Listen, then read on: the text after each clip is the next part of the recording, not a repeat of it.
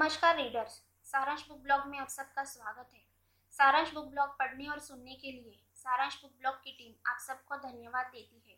आइए आज देखते हैं गबन, इस क्लासिक उपन्यास का रिव्यू और सारांश। आइए देखते हैं इसके रिव्यू में क्या है। रिव्यू यह प्रसिद्ध उपन्यास मुंशी प्रेमचंद द्वारा लिखित है। मुंशी प्रेमचंद का परिचय इसके पहले के ब्लॉग निर्मला में हमने लिखा है। गबन, यह उनका और एक प्रसिद्ध उपन्यास है। जिसमें उन्होंने महिलाओं का, उनके पति पर होने वाला प्रभाव दर्शाया है।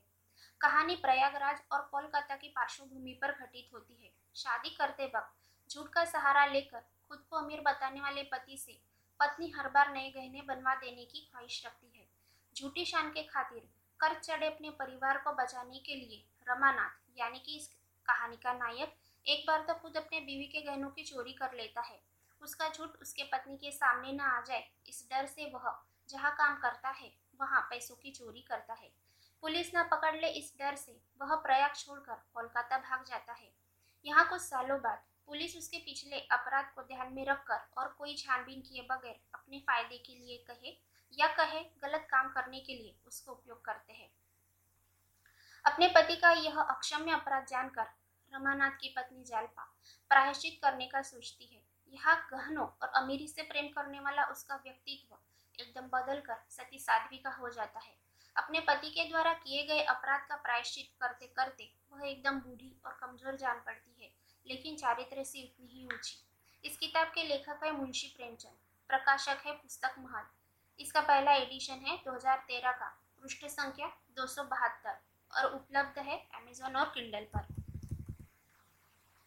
यह उपन्यास हमने हिंदी उपन्यास इस एप्लीकेशन पर पढ़ा है। आप इसे गूगल प्ले स्टोर से डाउनलोड कर सकते हैं। अभी कोरोना की वजह से हम या आप बाहर से ज़्यादा खरीदारी नहीं कर सकते।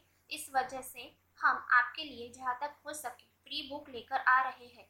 हर एक बुक प्रेमी के पास किंडल तो नहीं होगा, पर मोबाइल और मोबाइल डाटा ज़रूर है। तो इसका उपयोग कीजिए और किताबें पढ़िए। चलिए तो बात करते हैं गबन और उसके पात्रों की सारांश।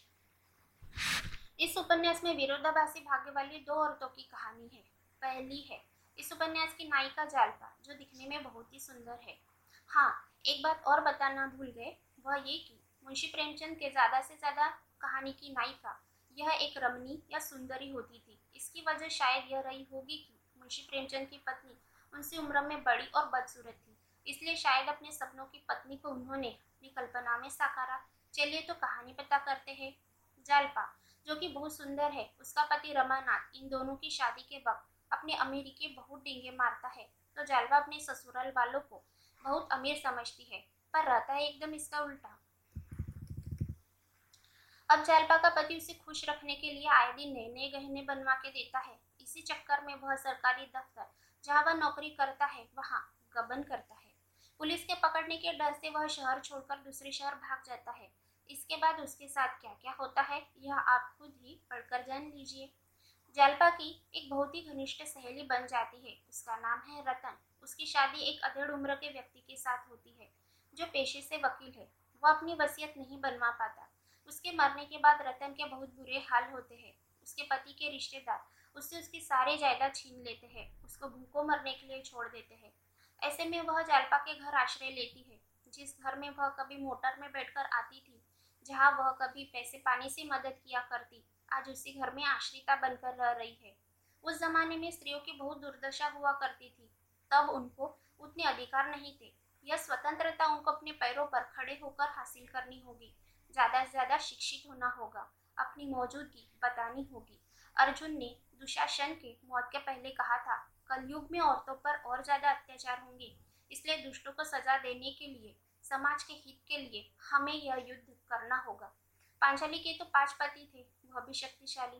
वे उसके लिए लड़े, पर आज की नारी के लिए कौन लड़े? उसको खुद के लिए खुद ही लड़ना पड़ेगा। इसलिए हम पुराने लेखकों की भी किताबें पढ़ते हैं, ताकि हमें तब और अब का फ़र्क समझ में आए। हम अभी की इन सारी खुशियों को संभाल कर रख सके, क्योंकि हर एक खुशी, अधिकार, स्वतंत्रता, किसी न किसी के संघर्ष के बाद ही अस्तित्व में आई है। हमें उन्हें सहज कर रखना चाहिए। मानवता के बहुत सारे पहलुओं को आपके सामने रखने वाली इस किताब को आप एक बार ज़रूर ज़रूर पढ़ें। अगर आपको हमारे लिखे हुए ब्लॉग में कुछ अच्छा लगता है, कुछ ज़्यादा है, कुछ कम है या फिर कुछ सब्जेक्ट के बाहर है तो हमें कमेंट में ज़रूर बताएँ। वैसे किताबों के रूप में इतना सारा ज्ञान बिखरा पड़ा है। इस सारे ज्ञान को आप तक पहुँचाने की कोशिश करना हमारा लक्ष्य है, ताकि किताबों के माध्यम से ज़्यादा से ज़्यादा लोग शिक्षित हो सके, ज़्यादा ज्ञान हासिल कर सके। धन्यवाद. Wish you happy reading